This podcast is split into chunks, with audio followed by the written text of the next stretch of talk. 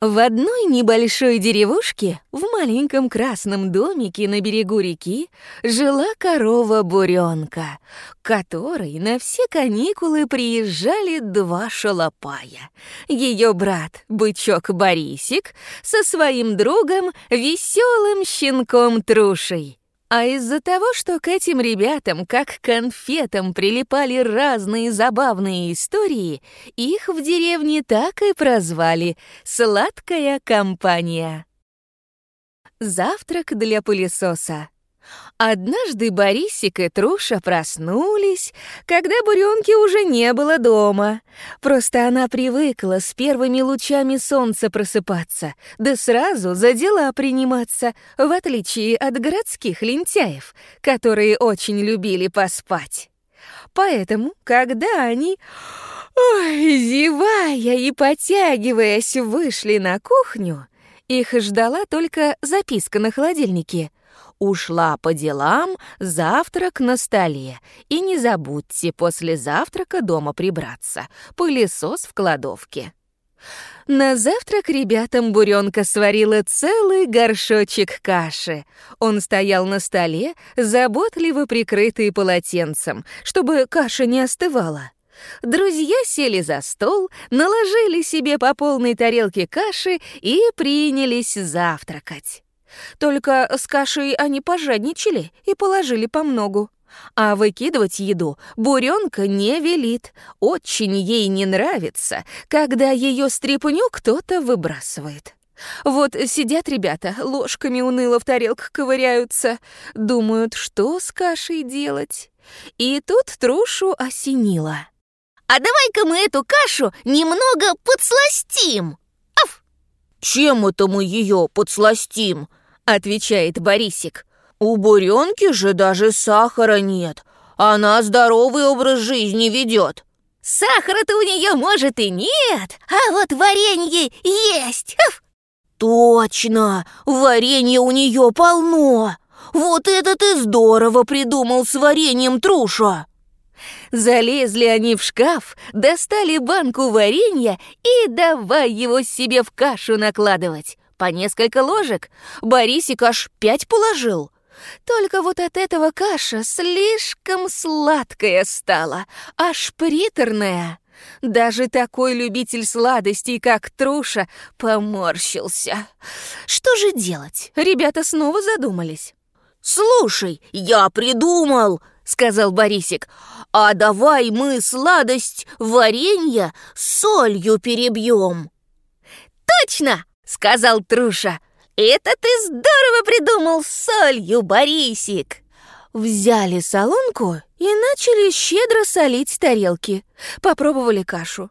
Нет, лучше не стало. И тогда они начали добавлять все, что им на глаза попадалось. Начали с горчицы, по чуть-чуть, на кончике чайной ложки. Потом вспомнили, что кашу маслом не испортить, и положили в тарелки по шматку сливочного масла. Даже до лаврового листа дошли, только все без толку. Не становится каша вкуснее, и хоть ты тресни. Сели друзья, тарелки от себя отодвинули и друг на друга смотрят. «И что же нам теперь делать?» — спросил Борисик. «Каша ведь сама себя не съест?» «Тут ты, конечно, прав, не съест. Сама себя она съесть не сможет». «Слушай!» — воскликнул Труша. «Я придумал! Раз мы с тобой кашу есть уже не можем, сама себя она тоже не съест, значит, кто-то должен сделать это за нас!» «Что-то я сомневаюсь, что кто-то за нас такую кашу есть будет!» Недоверчиво покосился Борисик на свою тарелку. «Мы тут такого понамешали, что буренка, когда придет, нас точно накажет». «Не накажет», — уверенно сказал Труша. «Нас спасет пылесос!» «Пылесос?» — удивился Борисик. «Аф!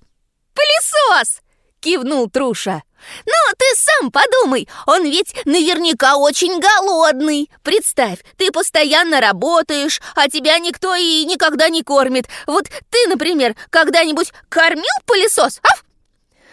«Зачем мне его кормить? Нам в школе говорили, что пылесосы электричеством питаются. На что ему наша каша?» «Чудак ты человек! Но э, вот ты подумай, если бы ты э, все время только электричеством питался, неужели бы тебе не захотелось хоть раз позавтракать кашей и умять пару тарелочек?» Борисик задумался. «А знаешь, ты, наверное, прав. Когда ешь одно и то же, это надоедает». «Так а я тебе о чем? Тащи скорее пылесос, покормим его и сразу начнем убираться!» Борисик сбегал в кладовку, принес пылесос, и стали они вдвоем с Трушей в него ложками кашу пихать. Только каша густая была, поэтому не очень-то в пылесос и лезла. Они его только весь измазали, да сами извозюкались. А каши-то еще полные тарелки. Сели думать, как быть... «Придумал!» — говорит Труша. «Давай его включим в розетку и всю кашу им засосем. Тем более нам все равно давно пора начать порядок в доме наводить». Включили они пылесос в розетку и начали пробовать по тарелкам с кашей водить трубой. Но каша у ребят была такой густой, что пылесос сразу закашлялся, чихнул несколько раз и затих. Сколько ребята на кнопку не жали, он так и не включился. «Беги скорее! За отверткой!» — скомандовал Труша. «Сейчас мы пылесос разберем и всю кашу из него достанем!» Но как только они раскрутили пылесос, в дом зашла буренка. «Ого! Вы зачем пылесос раскрутили?» А потом она покрутила головой, увидела кашу на тарелках и еще строже спросила, «А с кашей что случилось?» Да что тут вообще происходит? Понимаешь, мы э, сначала хотели кашу послаще сделать, а потом наоборот, а потом решили пылесос перед уборкой покормить. А то чего он на, на голодный желудок убираться будет? На перебой начали рассказывать Борисик и Труша. И такой у них был виноватый вид, что буренка не смогла сдержаться и засмеялась. А когда закончила смеяться, растрепала им вихры на макушке, обняла и сказала, «Значит так, Быстро берете веник с совком и подметаете в комнатах, пока я на кухне за вами убираться буду. А пылесос я кузнецу Трофиму отнесу, он его починит. Только не нужно больше его кашей кормить.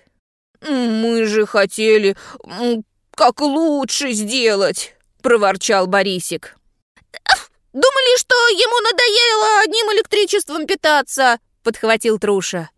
«Эх вы», — ответила Буренка, — «для пылесоса электричество, как для вас любимые конфеты. Разве они тебе могут надоесть?» Ребята с Буренкой согласились и ушли подметать дом. А потом все сели пить чай с конфетами.